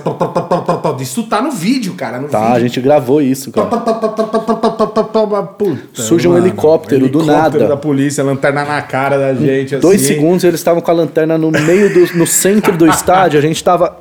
Tipo, gente, o que, que a gente fez, né? A gente levantou e foi saindo como se nada tivesse acontecido. Aí e aí a gente foi abordado, teve que desenrolar, explicar pros caras que realmente a gente não tinha. Os caras, ah, porra, como é que você invade? Eu falei, irmão, não tem uma digital minha nesse estádio. E eu, aí eu fui cuzão com o cara, que ele falou, "Qual- me dá seu nome. Eu falei, procura nos cartazes. Pula essa aí. parte, pula essa parte. Aí a gente descobriu que tinha cartazes, eu sou convidado no uma. evento. A gente descobriu que tem uma lei estadual, e é bom falar para todo mundo, para que as pessoas não entrem nos estádios aleatoriamente. É, que é 12 horas, 24 horas antes de um jogo, você não pode invadir um gramado. É Tá, terrorismo. então, para todos os bartenders aí do nosso país. Não pode, porque de repente você pode colocar ali algum pedaço de, de vidro ou É. algum. É, é sério o negócio, é importante. Mas essa história foi, para mim, foi incrível. maravilhosa, Foi né, cara? inesquecível. E então, cara, conta pra gente. Vamos finalizar esse papo. Eu tenho tá pergunta muito legal. Aí, tá. é isso. Conta pra mim. Tem uma então. pergunta pra você ainda. Qual é a sua relação com a Fernanda Lima? Puta que pariu. E o Fica Comigo. O programa Fica Comigo. Eu queria ver essa cara aqui, velho. Eu queria que vocês vissem a cara dele aqui. Ele não sabia que eu sabia. Vamos lá. Cara, esse... esse é um programa público, meu povo. Eu vou, eu vou contar então. Vamos lá, calma, concentra. Certa vez, eu e meu amigo Tiago Fernandes estávamos conversando, eu devia ter uns 17, 16 anos, 17 anos. E, e era uma época que existia um programa na MTV que chamava Fica Comigo. Fica comigo. E aí, eu tava de papo com ele, a gente fez uma aposta. Os dois vão se inscrever, quem chamar primeiro vai e quem ganhar a gente racha o prêmio, que tinha um prêmio na época, um prêmio legalzinho, para quem não tinha nenhum dinheiro. Eis que duas semanas depois eu recebo uma ligação da produção da MTV. E eu fui parar no programa Fica Comigo. Eu acho que a internet fez a gentileza de não é, resgatar essas imagens, né? Na verdade, minha fonte foi outra. Foi um amigo, foi um cara que trabalhou comigo, que o irmão dele estudou com você ou com seu irmão, alguma coisa Pode assim. ser. E aí sabia da história. E aí eu fui no programa. Eu fui, participei. Quem, quem estava vivo aqui vinte e poucos anos atrás, talvez, lembra disso. E a Fernanda Lima apresentava o programa e eu tive um. um, um, um Uma ereção? Um, um momento ali. eu tive um momento ali de algumas horas ao lado daquela deusa é, chamada Fernanda Lima, que é uma figura incrível, maravilhosa, um, é, né, um amor de pessoa. E, e teve uma hora que eu tava, em uma das provas, eu tava de venda. Essa é a parte da história que você tá. Eu não queria tocar no assunto. Você achou que eu ia fugir da raia, né? Não, essa, Eu vou contar a história até agora já é boa, mas Já vamos, é boa. Vamos pro plus. E, e uma parte do, do- do- da- das provas, é, eu estava de venda. É, eu tinha. é, eu- bom, peraí, vamos fazer um parênteses. Eu tive a oportunidade daquele programa de encontrar entre quatro garotas alguma que poderia ser a minha alma gêmea. Certo. E, e eu estava de venda, e a Fernanda Lima estava do meu lado, e quem está de venda não vê nada. Quem tá de venda não tá vendo. Logo, as minhas mãos passaram por partes inapropriadas para alguém que estava de venda. Mas eu tive ali a data vênia de estar de, de, de, de venda. Logo, é, bom, como vocês podem imaginar, eu estou completamente encabulado aqui. Eu tenho certeza que a Fernanda Lima não se esquece desse dia. É, Rodrigo Hilbert não está preocupado com a nossa relação, Não, não? E superamos isso. é isso. Obrigado por me lembrar desse momento. É, a vida sem histórias é uma vida muito triste. Para finalizar, você não pode perder a oportunidade de estar com o Diogro no Luar da Cardial. dia, dia 25 de agosto, este domingo, das, três às dez. 3 às 10, uma tarde dominical incrível, maravilhosa. Marginalia rasguerage avec elegance. Marginalia Ras- Rasguerage avec Elegance, que você tem alguns parceiros que eu acho que você pode Muito compartilhar. Bora. comigo. A do bar foi, veio. Foi muito feliz com a gente, né? Eles são patrocinadores do evento e apoiadores. Eles têm um licor de pequi que é bem legal, É mesmo? tá vendo? Bacana. E pra quem não sabe, do bar é feito com tudo natural, tá, cara? É, não tem essa de, eh, de essência, não, tá? É coisa boa. Legal. Tem a Campari, que tá apoiando o projeto também, com produtos, né? O portfólio deles tem bastante coisinha assim. E a Ice for Pros também tá apoiando o projeto. E você, né? Eu, eu vou apoiar tudo que você fizer nessa vida enquanto você me E presentear. eu vou cavar um uma matéria aqui no, virtu- no bar virtual também. Agora vai ter que ter, né? Porque tá falado ao vivo, agora tem que ter. Por favor, Bar Virtual aqui nosso parceiro. É, vai ter surpresa semana que vem. A gente trouxe aqui um representante ilustricíssimo do Bar Virtual para falar para todo mundo contar a sua história. E é isso, o Bartok está voando. É, nossa meta é entrevistar Dale DeGroff na sequência. Legal. E aí encerrar essa, essa história com chave de ouro. Vamos encerrar o Bartoba? Muito obrigado. Você tem a oportunidade de me dizer qual foi a pergunta que eu deveria ter te feito e não te fiz. Qual o sabor da pizza? Qual o sabor da pizza? Vai ter pizza. Então, até a próxima. Muito obrigado a todos vocês que estão aí nos acompanhando no Bar Talks. Envie para a Mixology News no Instagram ou contato arroba mixologynews.com.br o seu comentário de quem você gostaria de ver no próximo episódio. Deixe o seu like, faz todo o Paranauê aí para você não perder nenhum episódio, tá bom? Um beijo do gordo. Obrigado, Diogrão.